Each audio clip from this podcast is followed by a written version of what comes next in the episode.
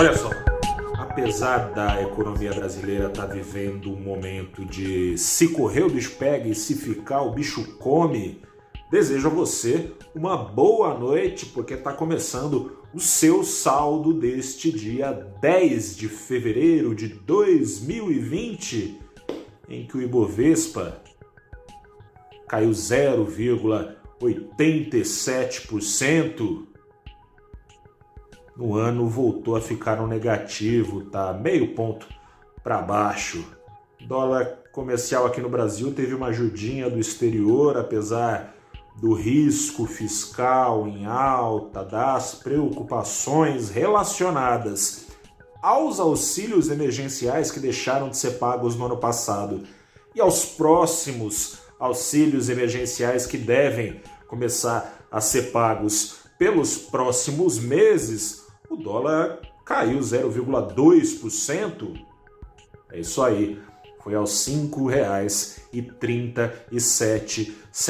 Falei é, que está nessa situação de se correr o bicho pega, se ficar o bicho come, ou se você preferir essa situação de uma economia entre a cruz e a espada, porque de um lado está pesando na economia brasileira e trazendo perspectivas de crescimento para baixo nesse primeiro trimestre. A falta de auxílios emergenciais, hoje, números do varejo de dezembro, quando ainda tinha metade de auxílio emergencial sendo pago, os números do varejo trouxeram a percepção de que era grande o anabolizante que vinha sendo dado para a economia brasileira ter ensaiado uma recuperação a partir do segundo semestre do ano passado, ou seja, nesse ano não tem mais auxílio, pelo menos até aqui, de se esperar desaceleração ainda maior. A queda do varejo em dezembro em relação a novembro foi a segunda maior desde o começo da série histórica que começou em 2000 uma queda mensal de mais de 6% nas vendas do varejo. Isso preocupa, evidentemente, porque vai ficando claro que o Brasil depende ali de auxílios, seja para impedir não, né, mas diminuir o aprofundamento da pobreza e assim evitar que a renda das famílias caia tanto, que a receita as receitas das empresas, consequentemente, não caiam tanto assim e, consequentemente, as suas ações não caiam como caíram hoje. Caíram especialmente, chamaram a atenção, ações ligadas ao e-commerce. Magalu, com mais de 3,5% para baixo, tem um rendimento acumulado desde abril do ano passado, quando começaram a ser pagos os auxílios emergenciais, de mais de 160%. Caíram com essa sensação de que sem auxílios vai ficar difícil para a empresa, esse tanto. Via Varejo caiu quase 4% hoje também a ação, que acumula mais de 170% desde de abril do ano passado até aqui.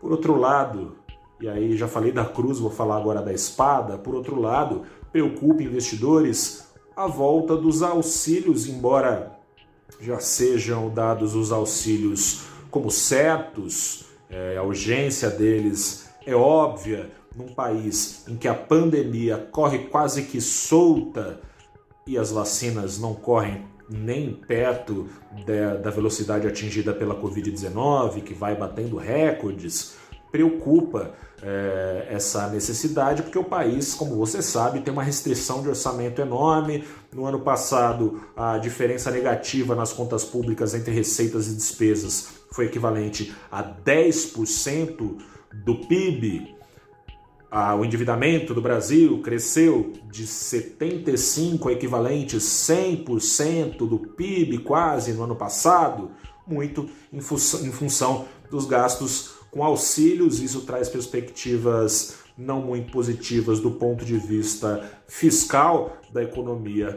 brasileira, ou seja, enquanto a política não se resolve e o que era uma presidente falava que, meu Deus, não vai vir auxílio, ele chegou a falar que ia ser uma desgraça, um desastre se viessem auxílios. Agora ele já mudou um pouco o discurso, está dizendo que algum tipo de auxílio vai ter sim, a mesma coisa o ministro Paulo Guedes e o Centrão, né?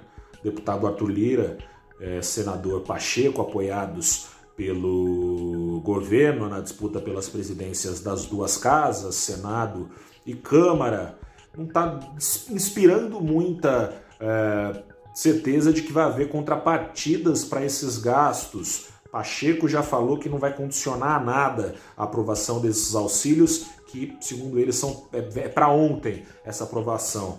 Lira, em visita à sua base eleitoral, Alagoas, nesses dias, falou em. Como é que, como é que ele falou? Foi é, excepcionalidade temporária remete ao estado de calamidade que liberou o governo a gastar no ano passado sem que o presidente fosse ameaçado de impeachment, ameaçado de romper o teto de gastos e assim cometer crime de responsabilidade. É um discurso bem diferente do que ele vinha falando, de preparar auxílios que o mercado pudesse suportar. Ele chegou a falar isso antes de ser eleito presidente da Câmara. Ministro Paulo Guedes também deu uma mudada de discurso, né? Ele vinha sempre desconversando que não está em segunda onda, coisa e tal, apesar dos números na casa do milhar dia após dia, de acordo com a média, a média móvel, né? Você já aprendeu aí de sete dias de casos, as mortes acima da casa do milhar, de acordo com o ministro, não tinha segunda onda. Parece que ele, enfim, mudou de opinião.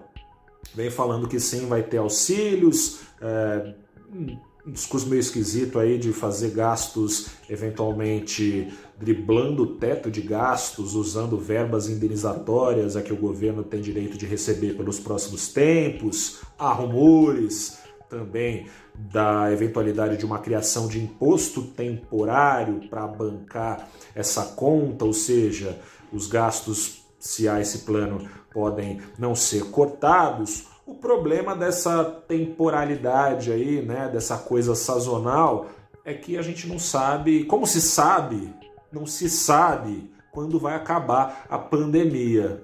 Portanto, Muita incerteza no ar, economia brasileira, portanto, no meio desses dois cenários nada positivos, de ficar sem auxílios e ver a pobreza se afundar e assim com ela a, o ritmo de crescimento da economia e com auxílios e para casa do chapéu o endividamento do governo. Acesse lá valorinvest.com, bati um papo hoje com a Mariana Drela, gestora da Trust Investimentos, está preocupada, ela explica um pouco desse climão que está se instalando no mercado nesta semana, em que o Ibovespa, repetindo, voltou a apontar para baixo no acumulado do ano, hoje com bastante Risco fiscal concentrando atenções ao longo da semana com as suspeitas de ingerência do governo na Petrobras, que está praticando preços defasados em relação à concorrência.